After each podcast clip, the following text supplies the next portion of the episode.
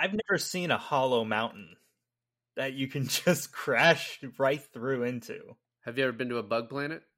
No. Well, there you go. Okay. I finally Watched.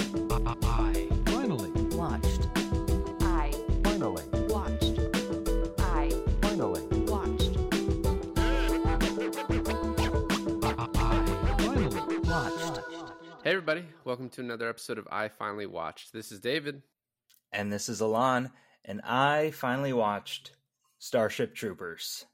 And today we have a very special guest, Ian Graham from Cult Connections podcast. Hi, Ian. Hello, guys. Hi. Hi. Thanks for having me on.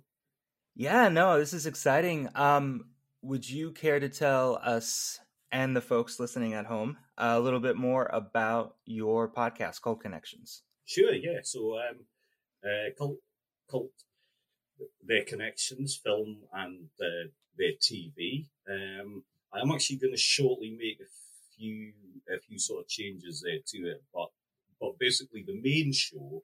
Um, every week I have I have a new uh, uh, guest on, so so there is someone um, they're fresh every week. We talk about three things, so it might be three films, three like they're sort of episodes of a of a, a sort of show, and there's a theme there to it. So uh, it might be their uh, their sort of actor, uh, um, uh, their director, things like that, but also some more obscure um, their links to um, um, their films. So, so, so for this week, um, I'm talking about the other fellas, which is three long-running film their series where the lead actor is um, they changed for one film and the original actor uh, actually comes back there for the next film.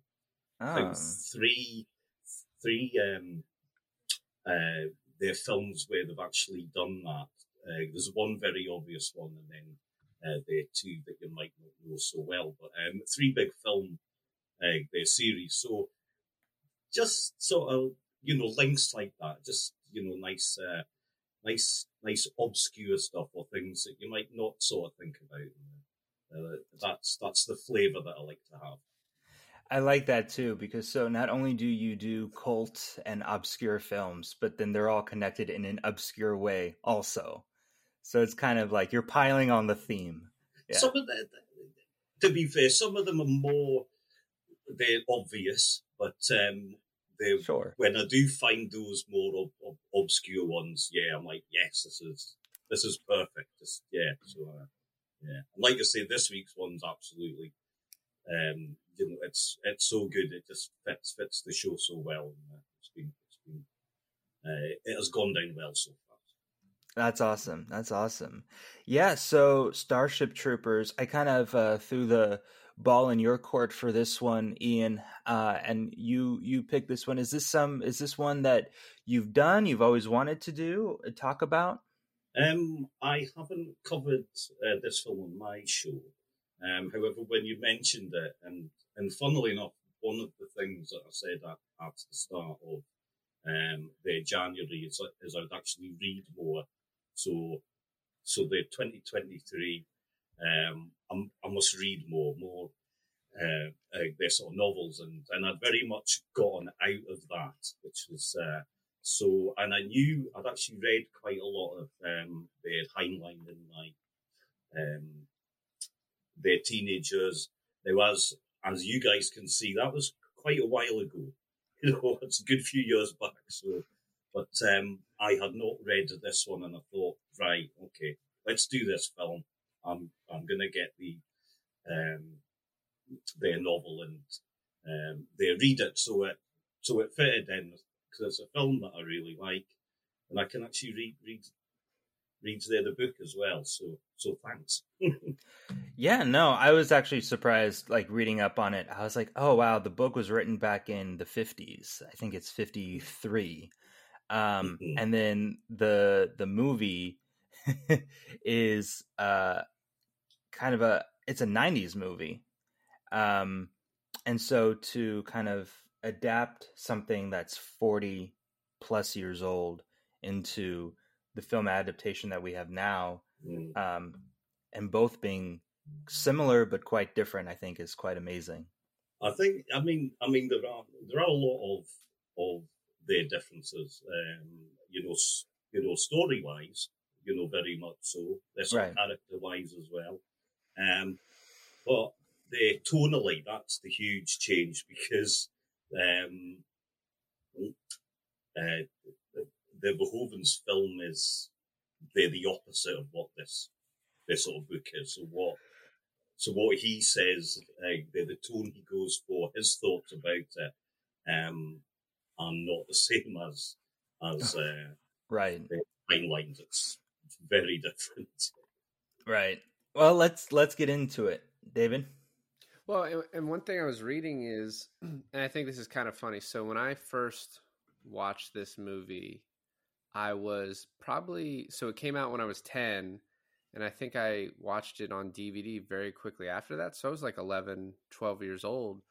And at that age, you don't get kind of the undertones of the movie. I was like, this may be like one of the first times I saw boobs. You know what I mean? Like the nudity was like a real reason like I loved this movie and then the action, right? And watching it this time because I haven't seen it in a decade, two decades, I was like, you know, I always recognize like the propaganda elements of the videos, but really like the tone of, you know, kind of like it's not anti-military, but it's like anti-fascist, anti like this military state.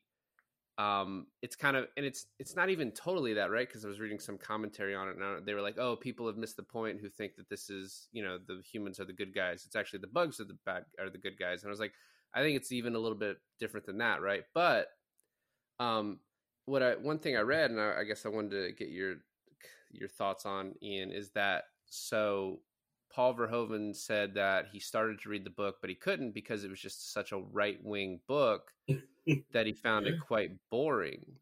And then one of the things I read is that like many fans of the book were actually were actually like in defense of the author and the book were saying like well no this guy wasn't like a right wing pro military guy. He was actually just it was a commentary on like a military type state and that he wasn't you know promoting this. He was just saying like this is what this would look like this is something that could happen and this is you know this is like what it would look like right? And what what i found funny whether that's true or not is if it is true you know you have the director of the movie kind of maybe misinterpreting the book and then when this movie came out so many of the critics like accused Paul Verhoeven of like neo-Nazi tendencies of being like pro-military and pro this and it's just so it would be very funny to me if the movie was misunderstood and then the director of that movie like misunderstood the original text you know the intentions of it even though if it I, I would imagine it does come off as very pro-military. And like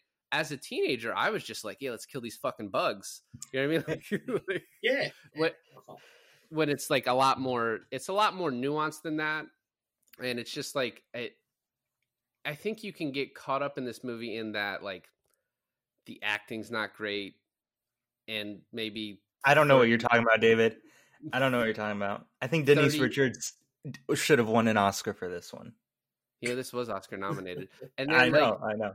the cgi like was probably good at the time but maybe doesn't hold up as well here like that's it, it it's still like the movie as a whole is like so much deeper this time watching it um and so i guess yeah I- you know that was a roundabout way to give my thoughts but also ask like what what did you think of the like did you agree with like verhoeven's take of it being kind of right wing or did you think that he the the author was also being like a little bit like just kind of sh- you know n- n- he was more like left wing kind of showing what this would look like in the future what it could look And, like um, yeah, uh-huh. no, no, I definitely, I think, um, I think Verhoeven's probably right here. The book itself is is very right wing, um, or um, the the because what it does do is is they sort of lecture the the, the reader in in um, the the many ways. So it so it has has a bit of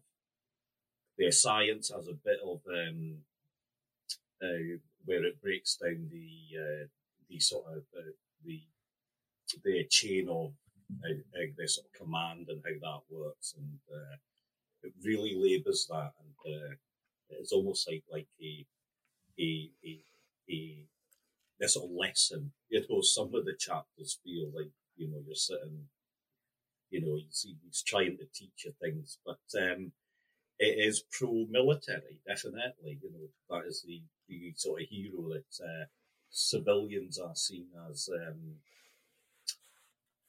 not not sort of lesser, but you know, people who who join the the their services are seen as as their they're sort of better people, and it's and they are uh, they're sort of rewarded in that uh, uh, their society only.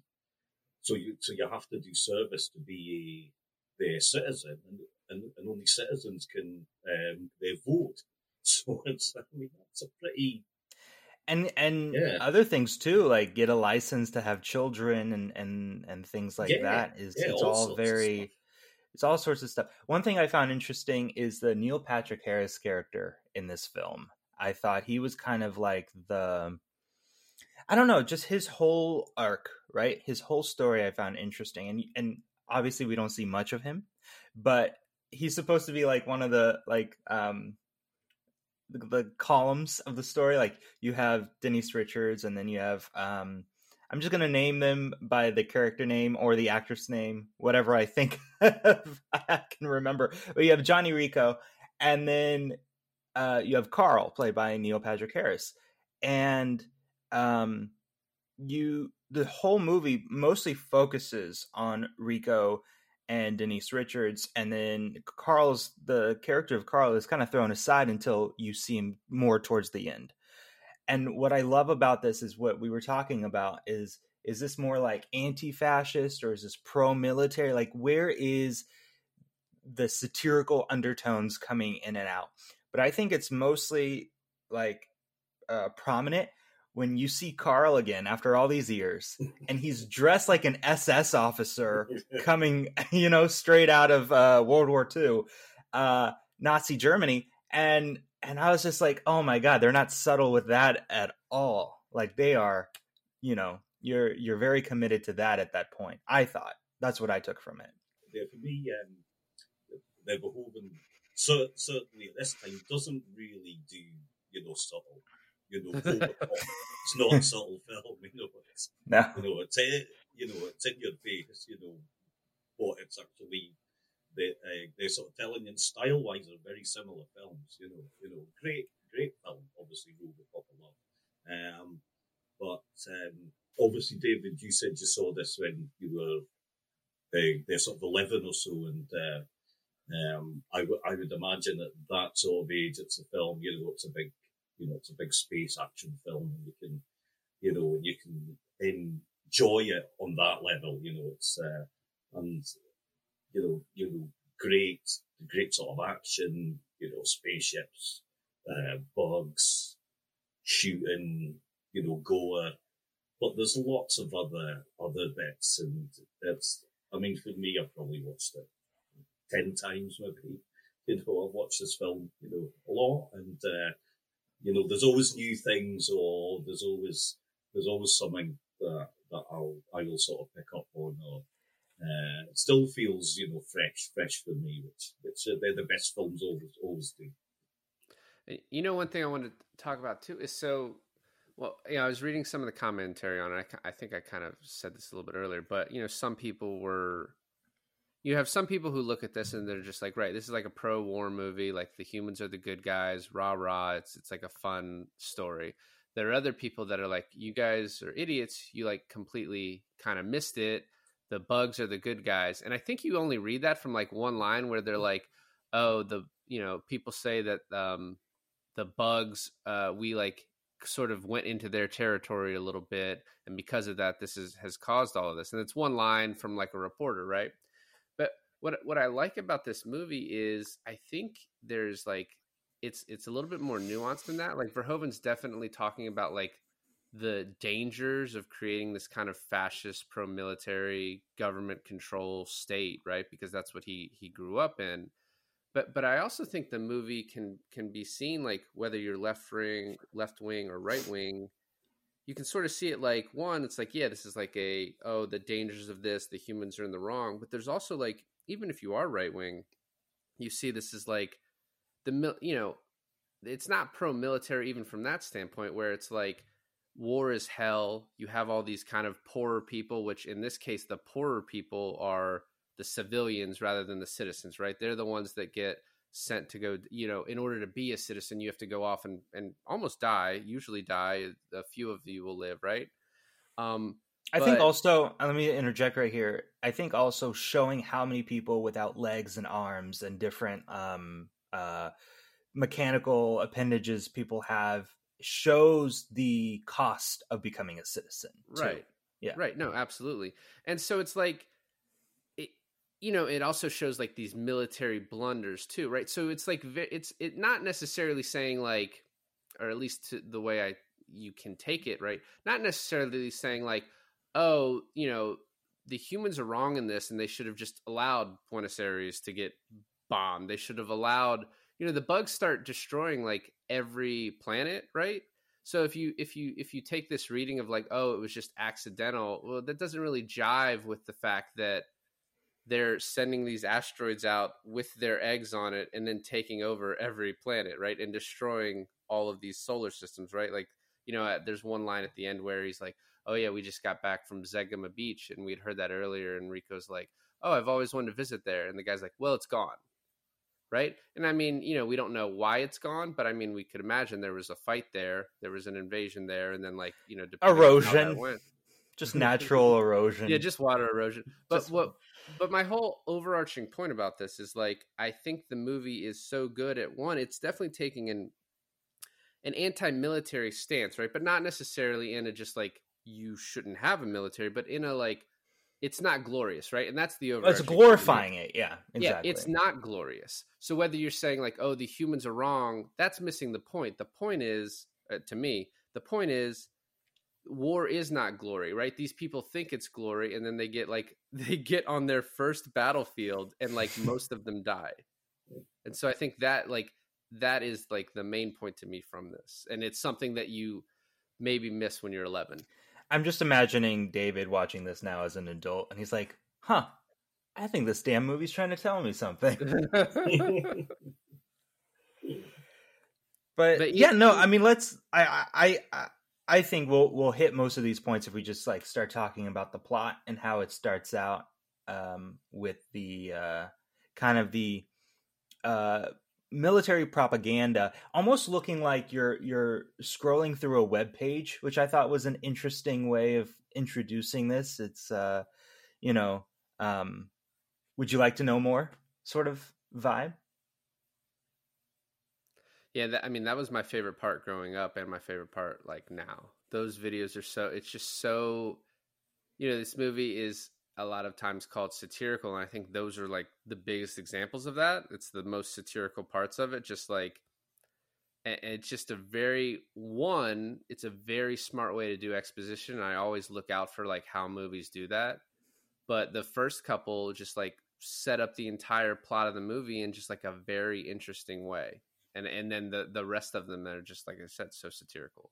The problem for me is that I I read like a Wikipedia synopsis about this movie before watching it. Of course it, you did. Of course you and no, just not not like a whole plot by plot thing, just like a just like a byline, right? And and it was it's called satirical. So when coming into this, I was expecting something like an airplane or like a like a Monty Python and the Holy Grail thing. and that is not what I got at all. I got this whole two hour like it takes it pretty like this movie takes it pretty seriously, uh takes itself pretty seriously for the most part. So I was just surprised how like okay, so the satirical part is in the in the propaganda stuff, and that's like three or four times throughout the whole film. I think what I love about it, and you know, the the, the military, the the the sort of advertisement parts, the the media bits, um, you know, and they are littered there throughout the the film. Um, and again, you know, I think back to uh, uh, sort of RoboCop as well, which features some very similar uh, their sort of elements, and uh, you know, you know, this was off, you know, for for Verhoeven, this seems to be a very sort of comfortable, you know, style for him. And uh, work, I, I think it actually works really well because you know the the the the sort of adverts as it were they're very uh, uh, they're sort of cheesy. They're, they're actually the very sort of fifties, you know. So sort of harken back to when uh, the uh, sort of book came out, so al- almost paying homage, you know, to that, and uh, you know, and as and as we know, adverts from sort of back then or film, um, uh, sorry, news, uh, the sort of bulletins were were very different, you know, very different sort of tone, and uh, I really like that. I think, I think it's I, I think it's a great way to uh, to actually advance the uh, the their story and and get you know get get your points over as well. Yeah, and and like you said, it's kind of the the fifties vibe, but it's on it like a very nineties web page outlay, and so you're you're mixing all the all the uh, decades together in like this very concise. And I just love like you're like, yeah, this is great as their arms are being blown off, right? um, it's awesome. It's awesome. Well, and it, it starts too. I think one of the videos in the very beginning starts with the reporter that we see get killed, and we see Rico, and we see him in like in trouble, right? Um, and it's just what I like is the transition right then into we meet all of our people. People, you're like, what was that? You know, we get this just very quick view of someone dying, and then we get oh, this kind of classroom setting with these high schoolers, and and the setup of this is very funny. Just the way it's like, you know, it's it's kind of like very archetypal. Rico, dumb jock, his girlfriend, you know, smart, pretty, wants to be a pilot. Um, I what I love too, you know, so those those propaganda things when it says, "Do you want to know more?" That you know, this movie came out kind of like at the same time DVDs were coming out, and you know, the screens to click through, and so it kind of like meshed well with like the DVD I just bought, like clicking through it and, and the way that worked. Um, but then like in the in one of the first scenes they're finding out their math scores and the way that that machine works where they like can pull it up and blow it up over the whole thing and carl does that to him.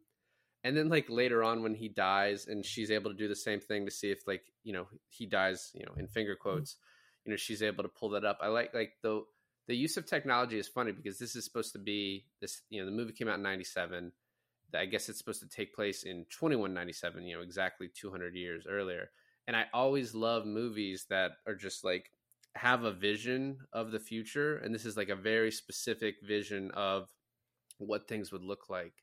And the most interesting thing to me, which you don't actually find out until way later on in the movie, is that all of these white people, and Paul Verhoeven specifically chose like people that look like they were on Beverly Hills 90210. That's like what he was envisioning. You know, because in the book, I think it's Juan Rico, right? Um, it is, yeah, yeah. But I always found it so interesting as a kid having these American people living in Buenos Aires. And then this conversation at, at the dance between Diz and uh, Rico, where he's like, Are you going to go play for Rio? And she's like, Well, as long as Tokyo doesn't offer me a starting spot. And so this just like global view 200 years later, where it's like, I guess English is spoken everywhere. You know, it was just, it, I found it so interesting. But American football is still well and alive. Um, It's actually called jump ball, apparently. the the the other thing not only is the cultural blanket over the whole world kind of this cohesive uh, mesh right it's it's this movie portrays a, a 200 year future as this perfect gender equality too like if a woman wants to become a soldier no one bats an eye and i think that's different like today that's more uh you know a um, a common thing. Back in the 90s probably not so much right? And so the fact that they can all shower together they can all be pilots they can all achieve the same goal and no one is looked to as you know a different sort of way of life I, I think one of the most interesting conversations in this whole movie is when they're all in the shower and for david's sake they're all butt ass naked and uh, i forget her name but the short haired redhead says that she they're going around and asking why each one became a uh, fight in the military to become a citizen, and they're like, she she goes, oh, I want to I want to start a family. So it's like this perfect uh combination of like, yeah, I can fight in the military and start a family, and that's perfectly normal. And I think that's just so interesting how they've kind of reimagined this this future where there's no gender norms and there's no it, it's interesting to me. I thought that was cool. that that is a slight sort of change from from the, the book. So um, in in the, the book, the mobile in, infantry is is is all um, they're male, so so there's no women in that. Um, however, however the the the, the navy is is is um, they're female. Uh, they're sort of dominated. They just say right, you know that that the best best sort of pilots are, are actually uh, they're sort of women, so it does uh, show that part of it. Huh. That's good. That's great that you read the book because now we can always we can make comparisons through the whole thing. No, it's it's really great. Last time, um, uh, episode before we did the girl with the dragon tattoo, and uh, David saw the original version, so he was jumping in and out about like, well, actually, that's not what actually happened in the original version. which is also probably different than the book too.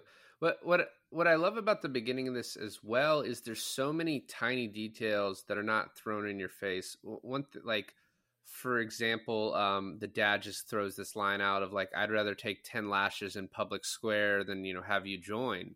And it's just like, oh my god! So this is this place where if you do something wrong, everyone comes around, and it's like it's not a guillotine, but it's you know public humiliation. You know what I mean? Um, the the uh, the other thing too is I thought you know- that was something before we actually see it in the movie. I thought that was just something dads say, like if your friends all jumped off a bridge, would you sort of thing, like ten lashes in the public square, and then you find out it's actually the thing, like a thing, and you're like, Well, and and the other thing too is that um so like there's you know there's this one reading you can have just based on this movie where like you know it's almost a trick that being a citizen is a good thing, right? Because like Rico's like, "Oh, I want to be a citizen. I want to join the military." And his family's like, "We're rich. You're going to go to you're you're dumb, but you're going to get to go to Harvard because we're rich." You know, I don't Yeah. think that's the point of it, right? I think it's like they just happen to be able to be wealthy, but they're still like considered almost a lower class because they're not citizens in this like militaristic future. But uh, you know, it, it's just interesting that you have these people that are so wealthy. Like that house is so beautiful. Their son is an idiot, but they're going to pay for him to go to Harvard, um, and they're going to pay for him to go on this like journey to Zegama Beach, like way out, you know, in this place that he's always wanted to go. But it's like they're they're almost a lower class because they haven't joined the military. They haven't had. I, I, I imagine the book describes how to become a citizen a little more. Like if if you're a citizen, do your babies become a citizen, or you know all of that. But I just the the touches on it in the beginning of the movie are so interesting. No, it's it's fairly much they're they're they're the same. You know, you have to do do your service. Um, it doesn't really touch on about what happens afterwards. Um, however, you know those those those, um, features are are the same. So you know, uh, uh, the Rico's family is they're wealthy. He he was going to go to of Harvard. You know, that was a plan work in the in the family uh, of business. Um, funnily enough, his his uh, trip, which was a bribe um, for for um, for actually not sort of joining up to join the family firm, as it were. He said he was going to go Right. to, I think it was Mars actually. So that, Oh, in the book? yeah, that was as far as they were going to get. It was Mars. it was Mars, and then that's how we get our Total Recall tie-in into this movie. Um, but the the other thing too, and I'm gonna go back to the shower scene. I think I'm gonna go back to the shower scene a lot for David's sake. No, I'm kidding. Um, but Thank you.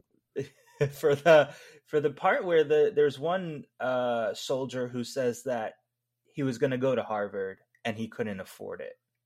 And it's almost like this mirror image that Johnny sees in him He's like, oh, this guy was s- smart enough, but his family is poor, and that's what brought him here. I could have actually gone there and had all the opportunity to, but I chose this. I thought that was a really interesting mirror comparison to the two characters. I also think in the beginning of this movie that like I was talking about this with you Alon earlier, but hmm of all the actors, it feels like Michael Ironside was probably the best in this. I mean the the one the, the, just the the actor who could act the best, and you know some of his some of his lines in this I think are like pretty cool and interesting. You know, at one point after the dance, Johnny goes up to him and is like, you know, I think I'm going to join.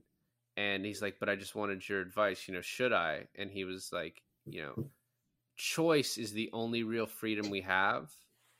And it, it you know, it's it's interesting too. Can you know, taking that in with the military state that they live in. He's this guy who like has given his arm for for this, and now he's like, I wouldn't necessarily tell you to go do this, but then right afterwards he goes and does it because he's like so good at it.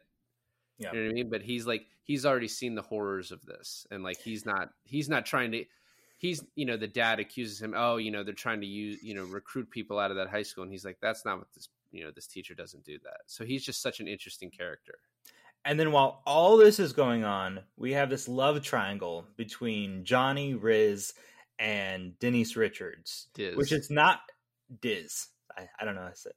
Riz Riz is another uh, action movie character from a different movie. Um, uh, Diz, Johnny, and and uh, Denise Richards. Well, okay, for fuck's sake, what's Denise Richards' character name so I can stop calling her Denise Richards? The Carmen. Carmen. Carmen. Um, so we got Carmen, Diz, and Rico, and uh, Rico and and Carmen are in a relationship, and Diz kind of wants to steal uh, Rico away. Um, and this is like it's interesting too, and maybe this is why the movie was so damn long. Is because you have all this like political, satirical say so in, in the whole film, but then you also have this like relationships and love that's like the driving force that's like the interconnective tissue through the whole movie uh driving our characters in a way um but what what did everyone think about the whole diz moving in on johnny thing I certainly for me, and having read read the, the book, and I will I will sort of touch on this, you know, as we go on. However, so so there is there is no like they Diz their character, so that's so th- so that's a new one. Carmen is a very minor role in in in the, the book. Same with um, uh, their sort of Carl. Now, the the Carl actually gets gets killed um, halfway through, and Jesus. you know no real mention of it at all. So uh, Carmen, um, Carmen is not Johnny's their girlfriend at all. Um, he would he would like her there to be, but um, you know she goes off and does her bit, and she comes back fleeting. So. Um, but as as a Hollywood film, it's, you know, you know, you need uh, sort of characters that the audience can uh, they sort of relate to, and uh, you know, these are young young people. They've got hormones, you know, so we will get get get a bit of love and a bit of you know the the the other and all that and all that stuff, and it's it's it and it makes sense because it it helps to tie up, um, you know, uh, the like this sort of story and and the, the themes and helps to drive uh, the, the plot and um, you know a straight adaptation of of the the novel probably wouldn't really work too well because it's very much it is Rico's uh, their sort of journey and yeah uh you know you need these other bits you know to make it work. the the thing i found most frustrating about it in the movie well, only in the movie is that once how do i put this? Like once johnny sees that carmen isn't an option anymore and and diz is so adamantly on on him he's like yeah fuck it whatever let's let's sleep together right? And then when carmen thinks that um johnny's dead her and zander kind of have a thing. And then when those two characters die, they're just like, yeah, let's get back together. Like, hell with it, you know? Well, they don't actually get back together though.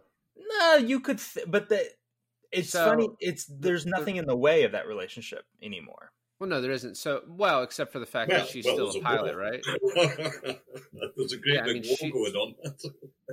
Yeah, so Yeah. she's still a pilot, and he's he. You know, I mean, they're the reason she broke up with him is because she said, "I'm going to go career, so I'm going to be in this forever. We're never going to, you know, we're never going to be in the same place." So then, you know, we have to break up, and so that's still there. When they the you know, there's a bunch of deleted scenes because they did this for test audiences, and Carmen and Zander getting together was like more of a thing. It was funny. Uh, Paul Verhoeven also like asked Denise Richards to do a nude scene that wasn't like originally planned, and she was just like, "No, that doesn't really make any sense for the character. You're just like adding another nude scene," which is like, you know, for a Dutch film director, he, he had a bunch of commentary on like the way Americans view nudity versus violence, which is like a you know conversation we always have over here. Um, but so test audiences hated Carmen because she moved on to Zander so so quickly after Johnny died. Dude died. He died. But they were already broken up, and I mean, like she's eventually what she's eventually going to move on, and this dude who likes her, who she has shown like been flirting with, like I I remember as a kid, like uh, you know 11 12 year old like thinking zander was such a bad guy and like a terrible character and like really the only thing is like he's competitive in the football game early on but like he's not a bad person from there on out. He's actually like a good character and he gets like the most badass line at the end of the movie.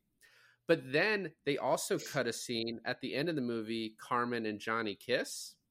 Mm. and and audiences hated that too and i was just like i i like I, I guess i liked the way the movie played out and i also really liked the you kind of had your cake and eat it too. You know a lot of shows try and do this unsuccessfully but for diz she had always chased after johnny. And then she kind of got johnny. It made her happy and then she died. And even in dying she's like i'm satisfied because i got your love you know what i mean which is really just the sex. She said i love you he didn't say it back. And so as an audience i think you do feel this sense of like at least diz got what she wanted. She got to you know she got johnny in the end and then now johnny maybe could get carmen back but probably not because they have to destroy all these bugs um but I, I like i liked the way that the movie eventually handled it but i didn't think i don't know like you know they're high school kids who have a romance like it doesn't necessarily mean that she's not going to move on when she First like of all, high high school kids, high school kids.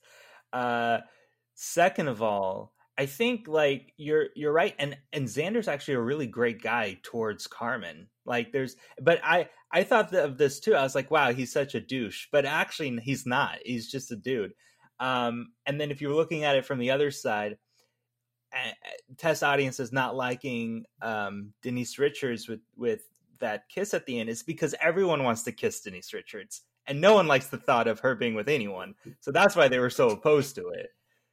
obviously Obviously, you know, I met Denise Richards in person.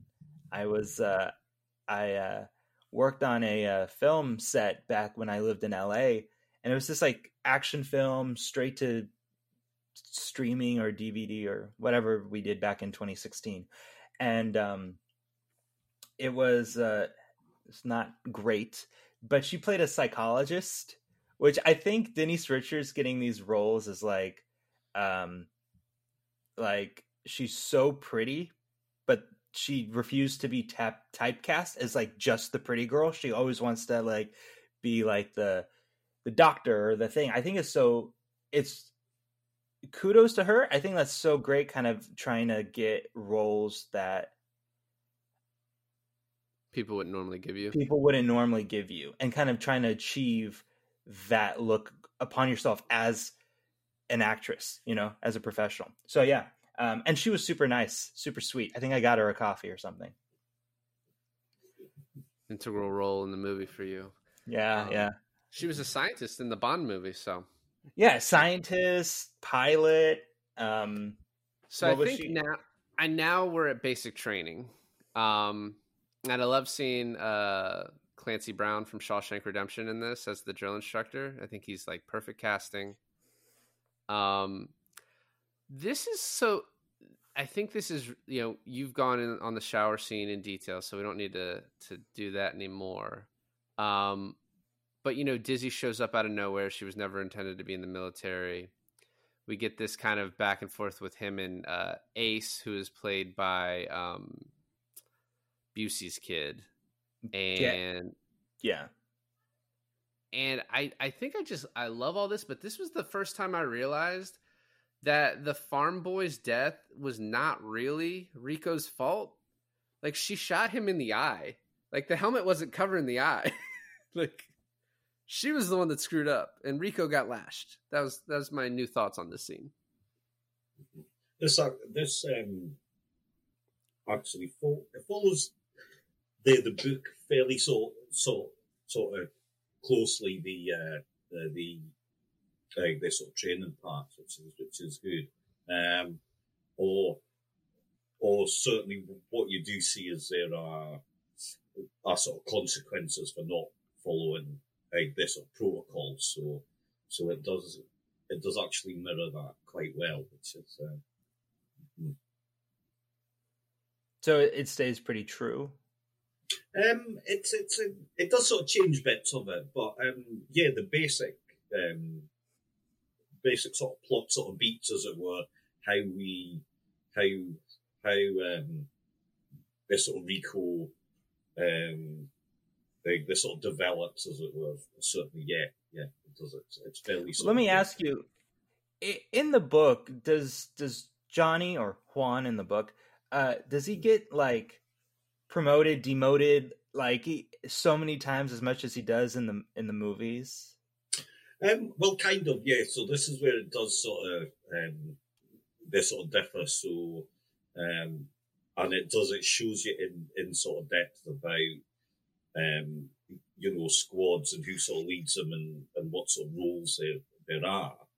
Um, And then he he attained, so he goes out. He has a few come come uh, their pains, and then uh, he reaches like squad leader level or things like that, and then he they, they decides he's going to go off and do officer like their sort of training. So so he actually goes away and they does that, and then there's a big section about how he's uh, how he's going to be a a, a uh, this sort of officer, and then and then it leads on there to the end, uh, the the end of it, which is where he actually takes over the um, the roughnecks because he's no roughneck in in in the, the book at the start. That's know, he's in a different uh, like this sort of unit, and so so there are there are lots of differences there. There's probably more like this sort of development, uh, like this sort of book wise for for Ah. sort of Rico, you know, uh, like this sort of character wise, he does he uh, he sort of grows up a lot more.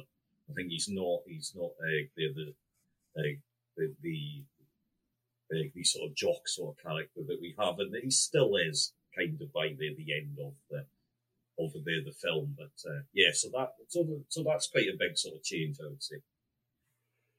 So we get to the point in the movie where I, I you know, we were talking about him, his punishment, and and Farm Boy getting shot.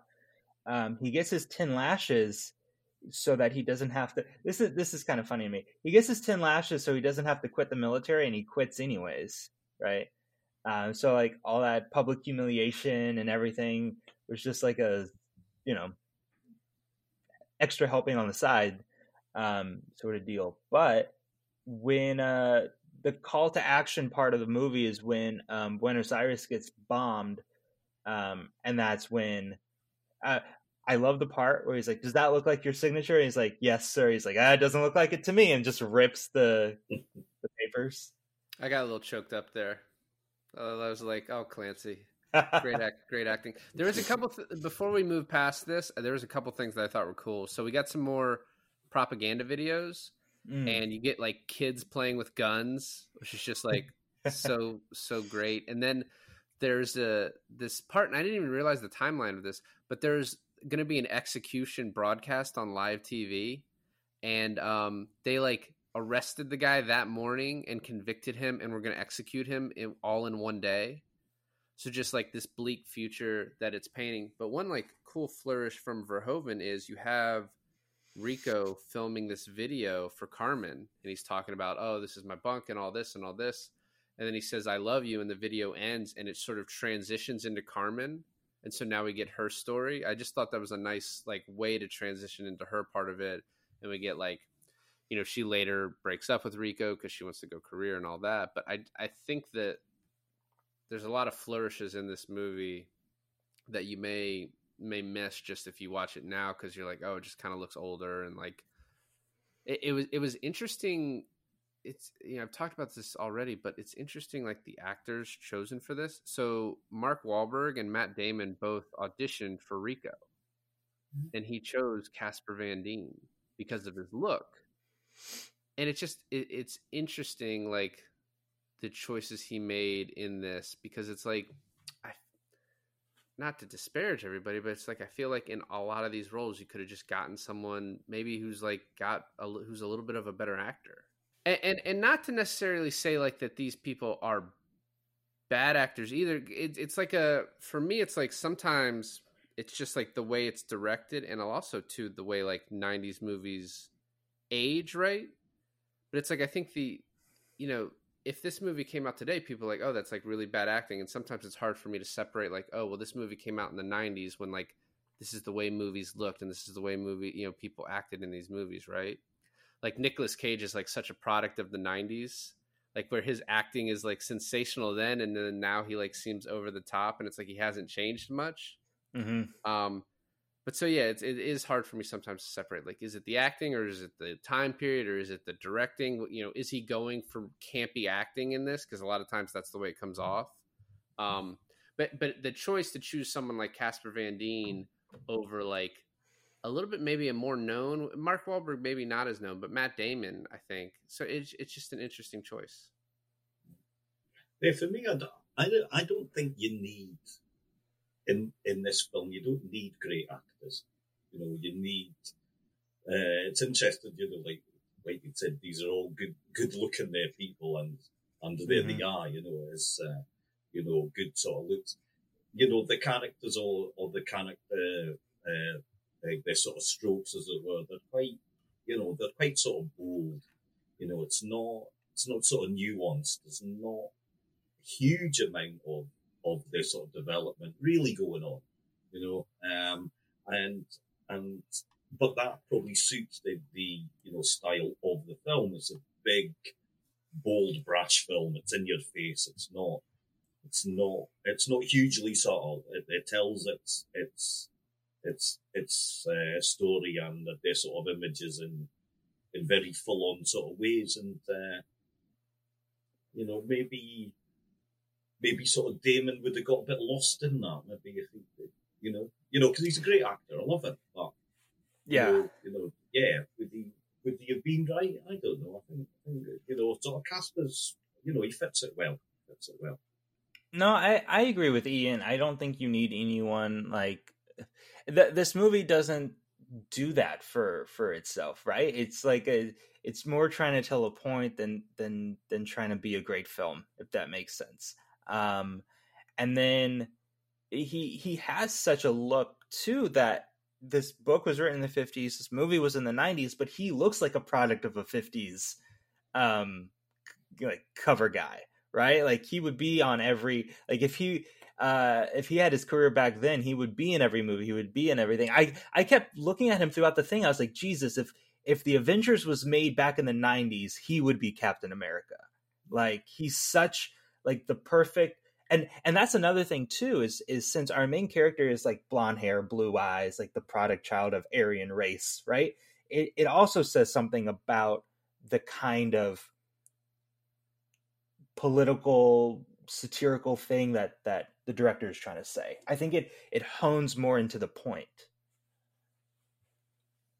I, no, Yeah. yeah, I, I mean, I agree. I, I, I wasn't less questioning this the decision, more just finding it like an interesting way to go.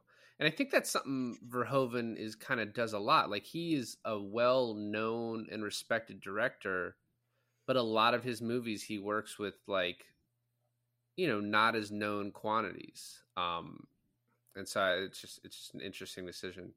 Um so we next we get the start of the invasion um and this is where the um there's this line from the uh this reporter who eventually gets killed. He's like you know no one knows when it'll start but we're hearing tomorrow. And then you know some say that we started this and we should take a live and let live attitude. And you get rico comes in. He's like well i'm from buenos aires and i say kill them all. You know it's Yeah. it's interesting this like the way it throws it's it's like so subtle that may hey maybe the humans are in the wrong here even though i still think like the movie overall is like showing these the invasions of these bugs and it's like how you you can't live and let live as they're trying to kill all of you and take over every planet So that's another thing that I found interesting in the movie was was the way that the bugs were attacking is kind of sending these meteors crashing into into Earth.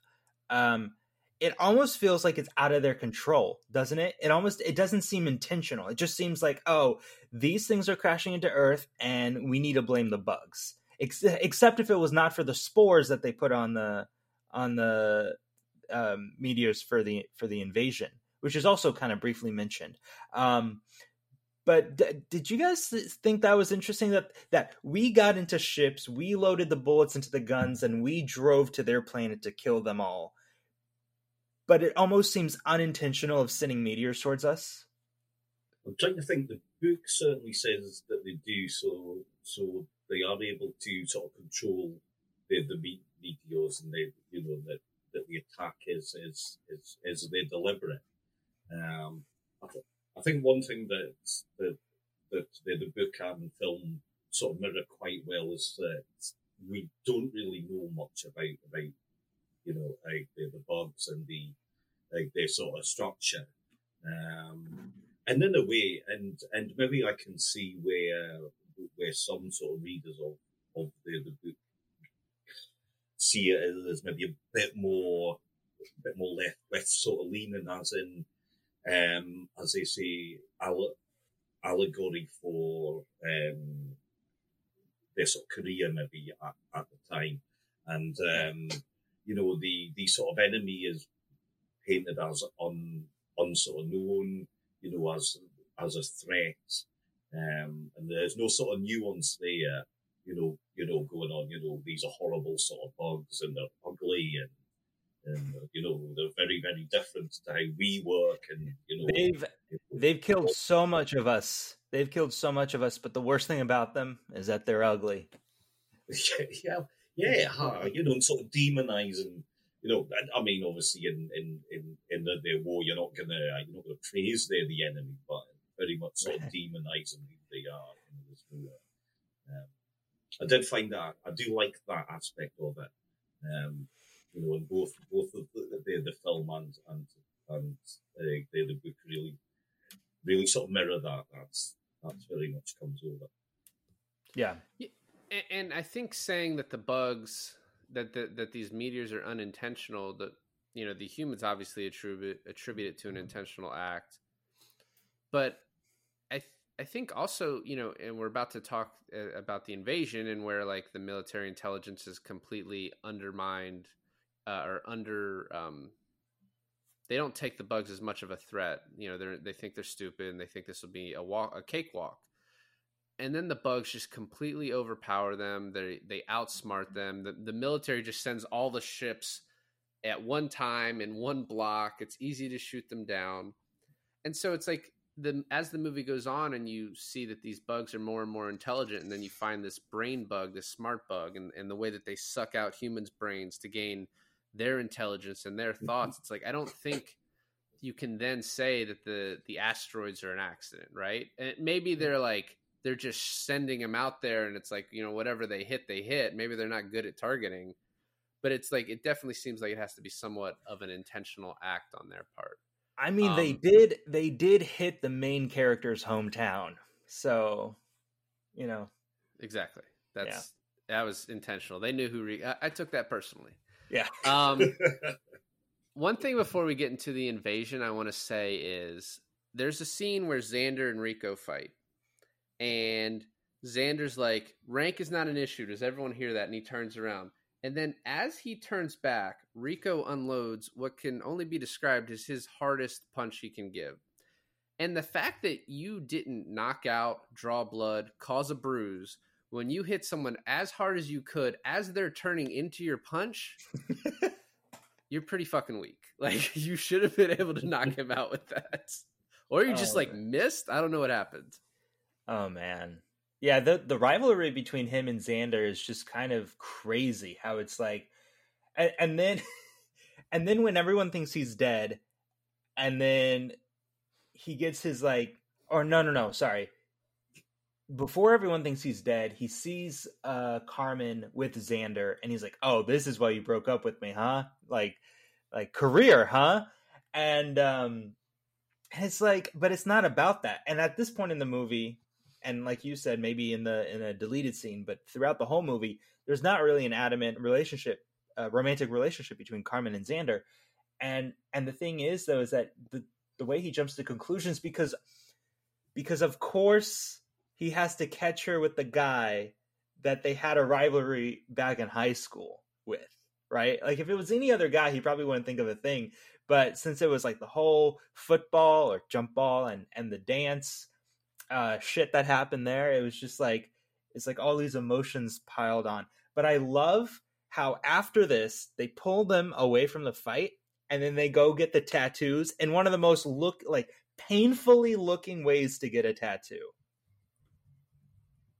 And then pours alcohol on it. Who is that? Is that kit? Kit pours alcohol on his? Ace. ace Busey. okay. ah well just like a busey being an asshole in a film They're, they're, they're soldiers, so they're they're tough guys, aren't they? You know, they're gonna, yeah you know, go off and do that. So we we have the first wave. Everything goes horribly, um, and this is where the reporter gets killed, and then we see Rico get stabbed in the leg, and it sort of ends with this fade to black of a of a monster coming at him and him screaming. I think you have to know he's not dead, right? Um, you know, one we've seen I- the movie ten times, but two, like I haven't, and my wife hasn't, and she was watching it with me, and she looked to me and she goes, "You know, it would be just like this movie to kill off the main character." And I was like, "You know what? You're right. It would be, but I don't think that's the way it's going." Well, in, in this, we also thought Carmen had died, right? Because we thought a flare. They show a flare hitting her ship, and it's like, Yeah. all right, so ev- everyone died. Uh, all the people we care about died in this. It's just going to be the Diz story from here on out. Diz and Um, Carl, you can't forget Carl. Well, and then there's this like interstitial where these two talking heads are yelling at each other, which is also just so funny because that's like all TV is now is people yelling at each other across the desk. Um, but he's the one line from the guy is like, I think the idea of a bug that thinks is offensive to me, which is also funny because everything's offensive now. Um, but he's just he's like he's p- clearly playing like this right wing blowhard character. Um, he's like the idea of a bug that thinks offends me. Um, but then we find out immediately Carmen survived. She thinks Rico's died. Then we find out a second later Rico's died. I love He's the alive. fish- the fish. T- yeah, sorry, the fish tank with Rico inside of it is a really cool, like set piece setup. They're the back of the tank. And and the way they're all cheer, they're like, "You're you're a KIA, dude. See you in three days." And he just gives a thumbs up. Like it's so casual. Like I don't know. Something about that is just like I don't know. It's like i i- in this world, you're just expected to die. So if you don't die, you're like, "Oh my god, luck of the draw." You know? Um. So next, he, we uh we join the Roughnecks, and we realize his teacher. I, they they pronounce it like Ratchek. Ratchek is how they pronounce this guy's last name. Rat, but he- Ratchak, yeah. but he's the leader. I like uh Busey getting punched because he says, "I heard this guy's a hard ass." Like he saved all of our lives. It's like this guy has saved every single. Every, to join the Roughnecks, you have to almost die, and he just happens to find you. That's how you get in. There's this part when um, Johnny gets promoted in rank and he's looking for another um, lieutenant or he's looking for a squad leader. That's what he's looking for, right? and he turns to Ace and he's like, "Do you be my squad leader?" And he goes, ah, "I've, I've done it before and I failed. I don't want to do it." And then he just turns to, like a little to the left to Carmen. He's like, "All right, how about you?" And Carmen's like, "Yeah, I'm down 100%. Thank you for choosing me." I was like, "You are not his first choice, Carmen." And not Carmen, Diz. You were not his first choice, Diz. Sorry. Oh, right. Yeah. Oh, it's a little sarcastic from her. I didn't take it. I thought it was genuine, but it was so funny how it was just immediately like, "All right, Diz, come on." I suppose, and, and you know, it's interesting. You know, like we spoke about earlier about how how the characters, you know, you know, change. You know, Johnny gets, you know, dumped, and then you know, next thing he's a, uh, you know, Des and things like that. But it's it's I, I, I suppose it shows you it's the nature of of of their war. You know, you don't have time to actually think too much about about these things. You know, Yeah. so so if you get offered, you know, squad squad leader, even though you know someone else was was asked first, you know, you go for it. You know, if someone says, you know, oh, fancy a bunker, then you go for it because you don't know how long you've got left, do you? You know, you don't know No, what's going to happen. So Life moves pretty fast in these parts. yeah, Well, yeah, that- yeah. That's Rat, Rasczak's line I love where he's like, You asked me for advice once, so here's my advice. Never say no to a good thing. Oh, Rasczak is a G too, because he's like he comes into his bunk and he's sleeping. He's like in the middle of about to sleep with Diz, and he's like, "All right, come on," in like ten minutes, and then he sees Diz and he's like, "Make that 20. Like, what a G. I, I found it funny where she was like 20 minutes and he's like, we can make it work. And I thought of, you know, those memes where someone's like, oh, look at this tiny fry. And then it's cut with a guy who's like, that's actually a normal size fry. That's like fine. I was like, just imagine like someone cutting this and like, 20 minutes is like plenty of time. I was I was making a joke with with my wife Taylor, and she she goes, um, she goes, "Do you think he would have?" She's like, because he asked, "Who's that underneath?" Underneath, and like, what if it wasn't Diz? What if it was like a, a dude? And then Michael Ironside was like, "Okay, thirty minutes." uh, the the next part about like Planet P and stuff, I think is the most interesting part of the movie. Like, I think that's where we learn that there's a lot of different bugs, not just the arachnids, um, which I think that's what they're overall called. But I'm calling the arachnids the ones that like the millions one that cry, not the big ones that can shoot fire, and not the flying ones, and not the little red ones, but the the main like what what would be equivalent to the citizen for humans would be that for for the bugs, right? Um, that there's different types, and we get introduced to all these different types. Um, I, I think that's everything that happens on Planet P. I think is really cool. Well, well, there's one planet before Planet P. I don't remember what it's called, but basically it's the one where Rico like jumps on the back of the big bug. Klindathu. No, Klindathu is the first one. Oh, but I just think the scene where we first meet this big bug, he Rico jumps on his back, shoots a hole in it. It like it is a rah rah moment of the movie where it feels like pro like pro military, but just like oh, this is just a cool action space movie. You even have the really cool effects of like his second in command getting her arm blown off, you know, with the fire. It's like burned off, and you see it melting in the bone, and then until he, you know, um, Ironside saves her. Um, and then right afterwards, I love the line of like, "Do you want to be my corporal?" Uh, and he's like, uh, and he's like, "You want you want me to do that?" And he's like, "Only until you're dead or I find someone better." And you know they repeat that line later on because it's so cool. Um, and then we get the dance scene and the sex scene, and then we get to Planet P, which is the some of like the I think a lot of like the trailer stuff comes from this Planet P part, like where you look up and millions of bugs are descending in on this trap that they've set. Um, it's and the one line where the guy looks back and screams, he's like, "Bugs incoming!" Like you know, I I don't know. It's just from a visual perspective, I think this is one of the coolest scenes. The like the Planet P trap part of it. also the planet's name that uh they killed the the tanker bug on. It's called Tango Urilla. Say that five times fast. Yeah. Um, yeah. So no, I I agree. I think the Planet P stuff is really cool. We get to learn more, way more about. Um, the cool thing too is that they've been. Do they say how long they've been fighting these bugs for? Maybe Ian. It does it say it more clearly in the book? Um, it's oh, it's certainly with the, the the book. It's it's it's a years. It's a good it's a good few years at least at least sort of two for sort of equals. You know, it could be longer than that, but I mean, the the passage of of, of sort of time and, and like what it does show you is that there is like you know they do get um you know sh- shore leave uh, the the their drives that they have to go from from sort of system to, system.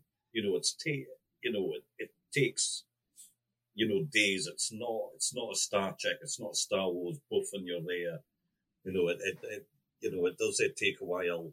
You know to actually travel to the to to uh, the, the planets and things like that, and they do have to re sort of group and you know you know rest rest the the sol- soldiers and things like that. So it's not sort of full on. So there is there is a fair passage of sort of time, yeah, actually going on with it.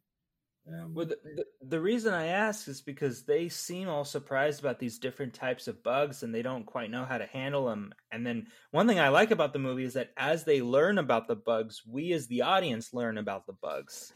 mhm. Um, so I was like, how The- long have they been fighting these things that they Yeah. haven't learned that there's flying ones, that there's tankers, that there's thinking ones, you know? Mhm. So Well, I mean, they do talk about so they do talk about about the the um their sort of structure for them. So like like sort of ants or or um like uh like like their bees. So there's you know, like the hierarchy of them, yeah. Yeah, so there's yeah, so there's there's um um the worker bugs. There's like there's sort of warriors. There's um like there's uh like there's sort of queens which might have been you know you know in in the the film like the the great big bug like like that might have been their sort of queen. Um and but but yeah as it goes on and and, and it, it, it does it does them mirror it when they realise or, or there must be these these are smart bugs these sort of brain uh, brain there bugs. And they do show it as well. They do they do it does it's slightly different from from the the book but they go to uh, planet I think they're sort of P um, with a plan to they capture the the the bugs. The the story of how they do that is is slightly different but but but they are under uh, uh, their sort of ground you know they do end up being underground and, and they're capturing one. Um unfortunately guys nobody gets their uh, their brains uh, out in the book. That's very much just for the film so.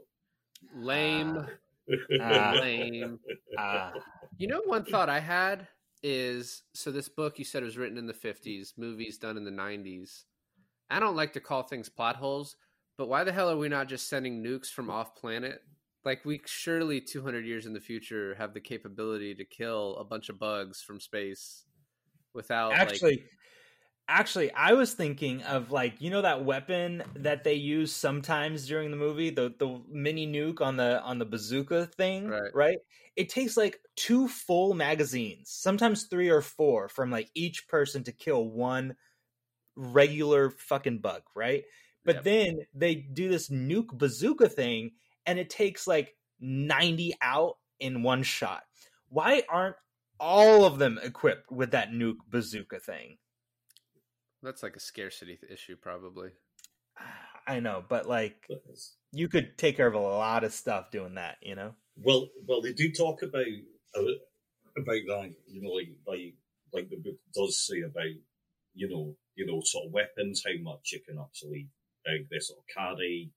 You know Hmm. what how how how they're made as well, and obviously you know uh, the, the the ships themselves they get wiped out. So it does it does very much talk about about that. I think I think for the nukes, I think there's one bit where I actually think that um, the the nukes might not work. So, but they do have uh, this sort of gas. So they they, they sort of develop gas uh, weapons that can knock the, the bugs out. Um, but also they want these uh, their sort of planets. You know, you know, if they nuke the planets, you know, humans can't live on them. So, you know, they wanted to retake these these uh, planets and um, they live on them as well. Yeah, I mean that. Yeah, So we get the, the the we talked about the setup a little bit, um, or you know the bugs setting them up and, and coming. I um I love the "Come on, you apes, you want to live forever" line. You know, even even when you see the satire of it, you, like I said, there's a few times where you can just get caught up in the in the action of it. Um, the general getting killed is, you know, they foreshadow early on when some guy gets grabbed by a flying bug and he shoots the guy in the chest to kill him, and he's like, "I expect anyone to do the same for me." And then you know Rico has to to do that. I want to talk about that. I want to talk about that when the guy gets gets carried away by one of the flying bugs because it looks like tell, you don't have to tell me you want to talk about it. Just talk about it. that bug looks like he is fucking that guy. Tell me he doesn't look hmm. like that. It's like, and then you think, why did Michael Ironside not just shoot the bug if he was going to take that shot and then shot the soldier, or shot the bug first and then the soldier? But I was like, I guess if I was being fucked by a bug, I would also want to be shot immediately. But it's also interesting if this is a setup by the bugs. Why would did that one bug steal that one guy? Maybe they're like, oh, it'd be too obvious if none of them die on the way to this outpost. Also, like, why didn't they land closer to the fort? Why did they walk miles to it? Plot convenience, you know. Yeah. Uh, and then Dizzy dies, um, which is pretty sad. I don't know why they didn't leave the stinger in. You always know you don't take a stab, like a knife out of a stab victim. I don't think it would have helped, dude. I don't. I don't. I think she was a goner, anyways. Maybe, probably. Um, and then Rico tells them to blast Planet P, but they're like, "Nah, we've got another. We got another idea." And then um, the funeral where Carl shows up. Um, Carl looks like he's aged like 20 years and it's been like what, 3 months but he just looks so much older and it's I don't know if it's supposed to be just like the the weight of sending all these people to die because uh his line of like you know Carmen's like you knew it was a trap and you sent us anyway because he's like oh Rico I didn't know it was your unit. I, I didn't want it to be your unit. And he's like you don't approve. This is for the human species boys and girls. Like and as you can you can say like he is a bad guy but he is you know there from his perspective he's like we're all to die if we don't kill these bugs. Like if we don't find this brain bug. He knows about the brain bug but maybe not them. Um so it is interesting how like the the movie does at least give you enough to to it, it allows Carl to make his argument even if you don't agree with it And there's one thing about the movie that I probably need Ian to explain to me because, of course, you know he's read the book. Um, we get at the end of the movie that Carl can read the brain bug's mind, and then you get these hints through the propaganda that some people can read people's minds, and then at the very beginning, which we didn't talk about, there was like this mind reader trick game where you have to judge the card and like know what matching card it has and stuff like that. And it's like Rico isn't smart enough to read people's minds or whatever. Can people read like is that just a propaganda thing or can people actually read people's minds in the book? Um, in in the book, no. Um, now, now, now, as I said earlier, so sort of Carl, Carl, Carl doesn't make it. Carl very quickly gets gets uh, gets uh, killed off. But in in the final, uh, this sort of battle, as it were, in on on on Planet P, there is a you know these characters don't have any any uh, uh, their sort of names, but there's these there's these officers from from the Psi sort of corps Right. who they are, and they're able to um, what they're able to do is to sort of locate where the the sort of tunnels for the bugs are, you know, with their minds. So that's so that is one of the things that they can. Uh, so they can, yeah. yeah, haha. So there's so there's there's an element, but not not specifically sort of mind uh mind sort of reading, but there is some sort of psychic sort of element or some, Oh, some sort of mind sort of What- power going on. Yeah. one thing I wanted to point out, and I don't know if either of you knew this. So the writer of this movie originally started writing this script unaware of Starship Troopers, and it was called Bug Hunt at Outpost Nine, which is just a horrible title for a movie. But when they started to realize the similarities between this and Starship Troopers, he optioned and you know bought the rights to do Starship Troopers. So I think that does probably explain some of the you know the dissilim you know the dissimilar similarities, the things that aren't the mhm. same. Um, and so like I think that you know that explains it, right? Um, there's, there's a couple of things in, in the the book, um, funnily enough, that that sort of don't make it to the film. Um, maybe because as well, actually, that couldn't um, couldn't sort of do it, or maybe just you know didn't feel that they maybe maybe do this uh, this sort of visually. So the the mobile infantry have these um, their suits. They are like sort of powered suits that helps them to sort of jump, so that so they can you know travel large um, uh, their sort of distances. There's there's more sort of strength, you know, to them, almost like a like a kind of robo suit type type thing. So they've all got got these uh, these uh, suits that they have, and that's and that was probably a step too far. In a way, I quite like the fact that the film they are they are just their soldiers. You know, they're just you know same as same as their soldiers. Now they've got their uh, their sort of guns and and and that's it. You know, so that's that's that's that's one one sort of fairly big sort of change, really. You know, the the the, the book actually opens with um, uh, the sort of Rico talking about about uh, the, their suits and how they work, and uh, uh, and and and then it goes back to to to sort of high school a bit like like uh, the, the the film film there does.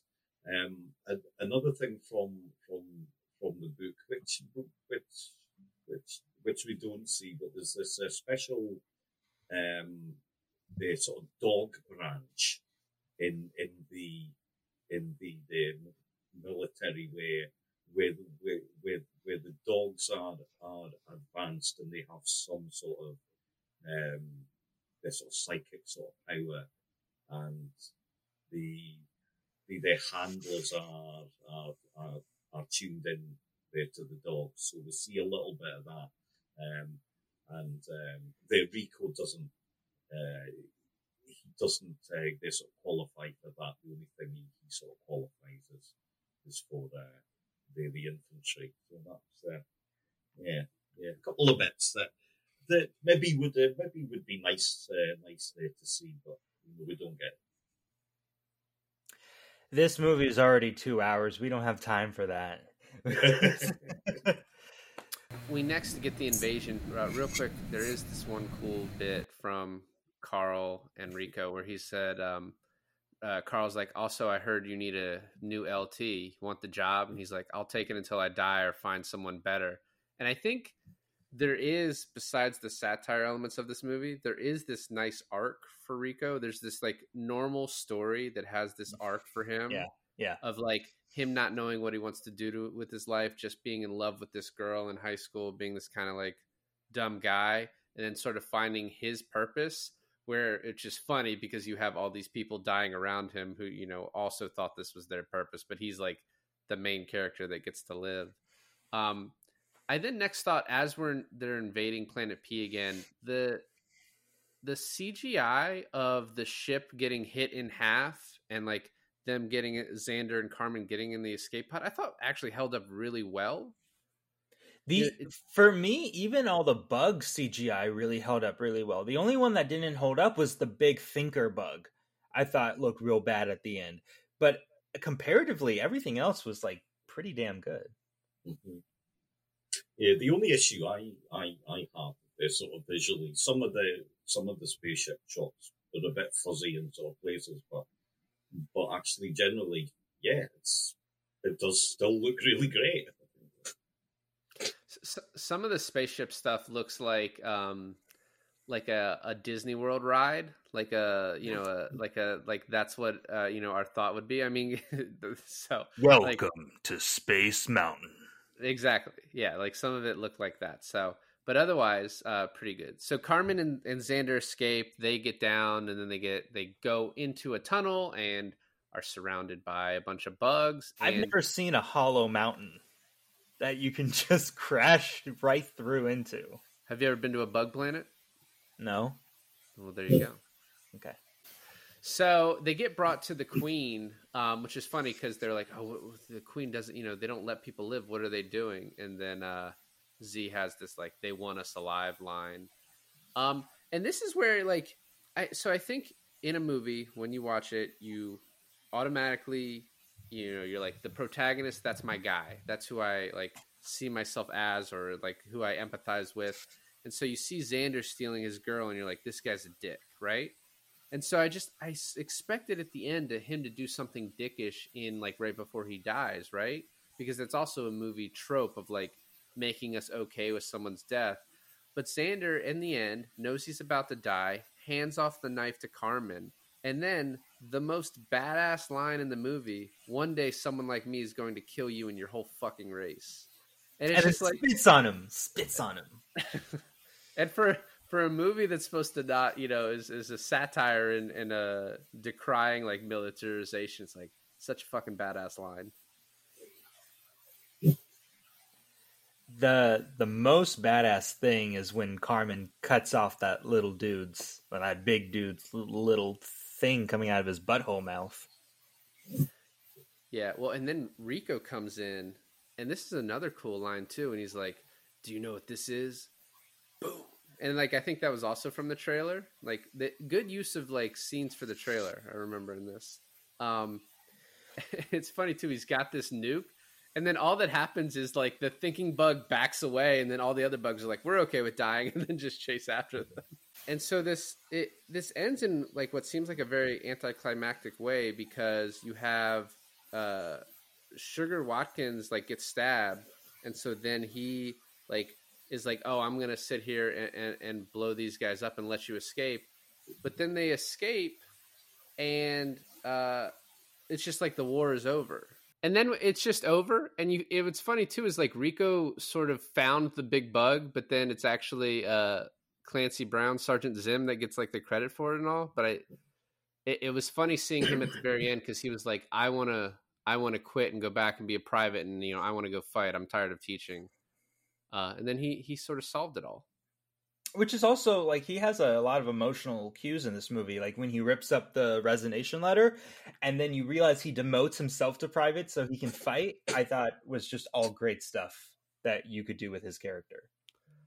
And, and you know the music wasn't very overpowering in this, but the music when um your guy uh, Seth Gilliam, Sugar Watkins, grabs the uh grabs the nuke is like like I was like, oh yeah, that like works nicely with this, and it is like the movie has like some very conventional elements in it, which obviously confused like critics who thought it was pro-war at- at the time.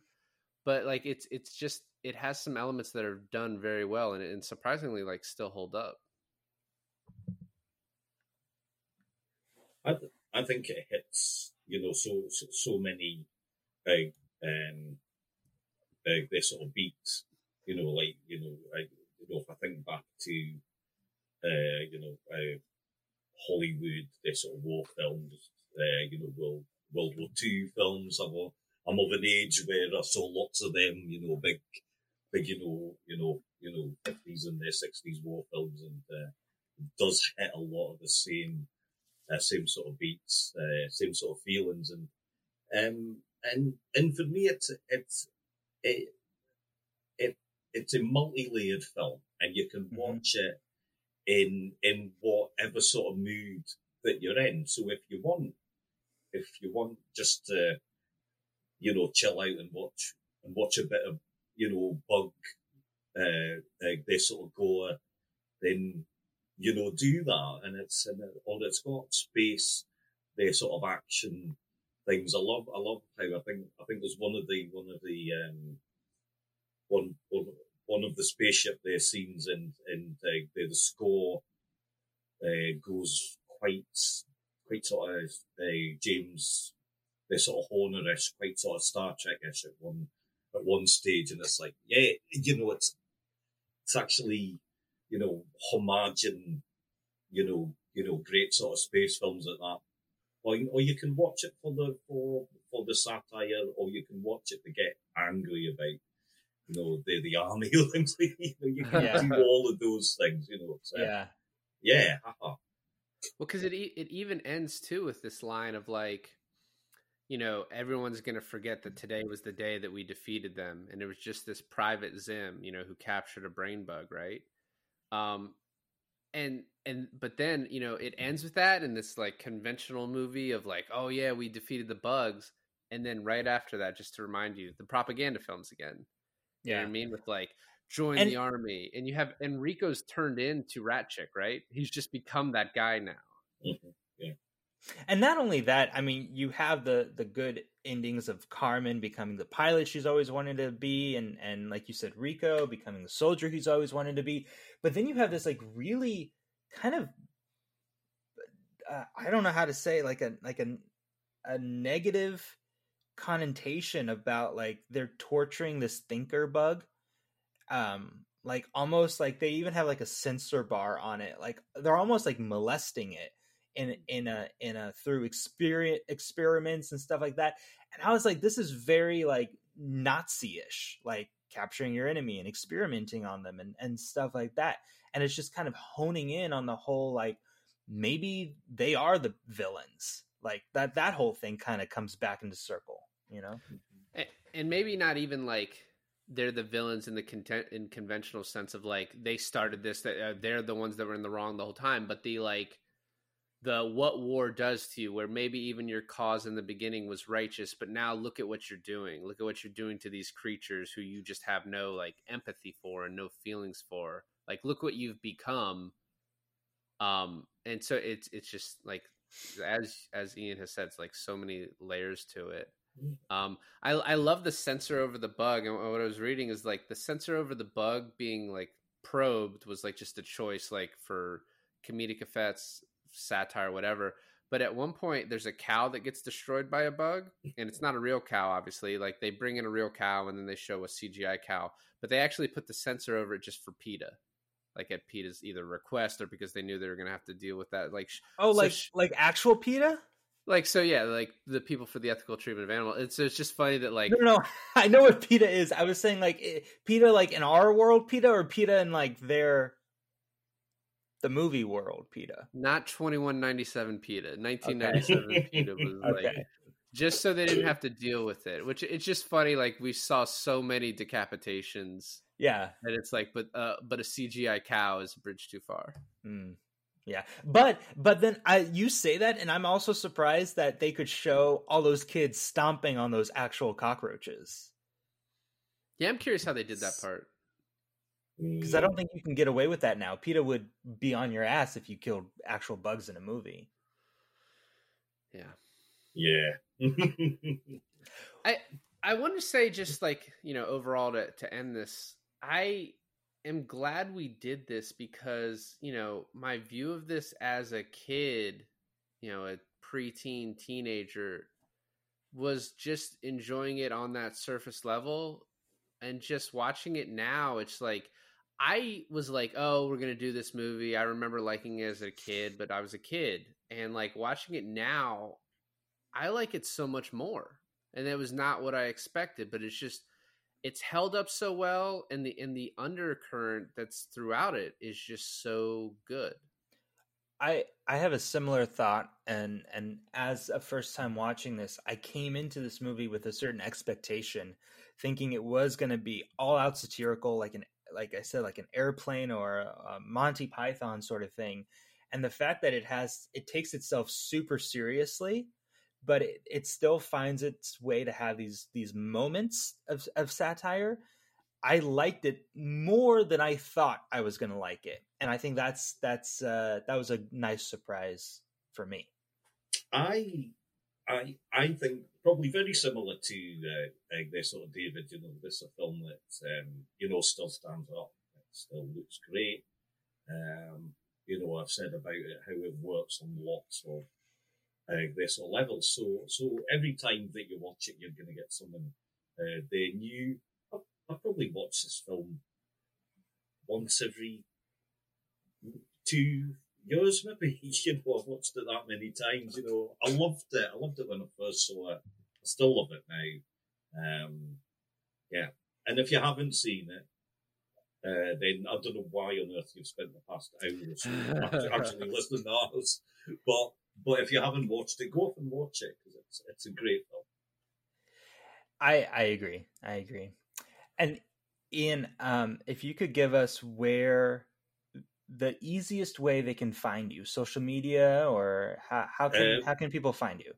Um, well, so so social media, I'm I'm pretty uh, uh, very lazy with. So the one place that you can get me is uh, uh, this on Twitter. So I'm on there. Just uh, look up um, Cult Connections, and you'll find me there. Uh, and that's about it. But I am on there lots, as you guys know. I, That's that's I where do- I met you. Yeah, I do tweet a lot, so yeah, that's my main hangout. Um, so I will be there until it's it it it falls into uh, this sort of ruin, which might be uh, you know sooner than we think, to be honest. Hopefully not, but maybe. well, I just want to thank Ian one more time, and you can find him at Cult Connections Podcast.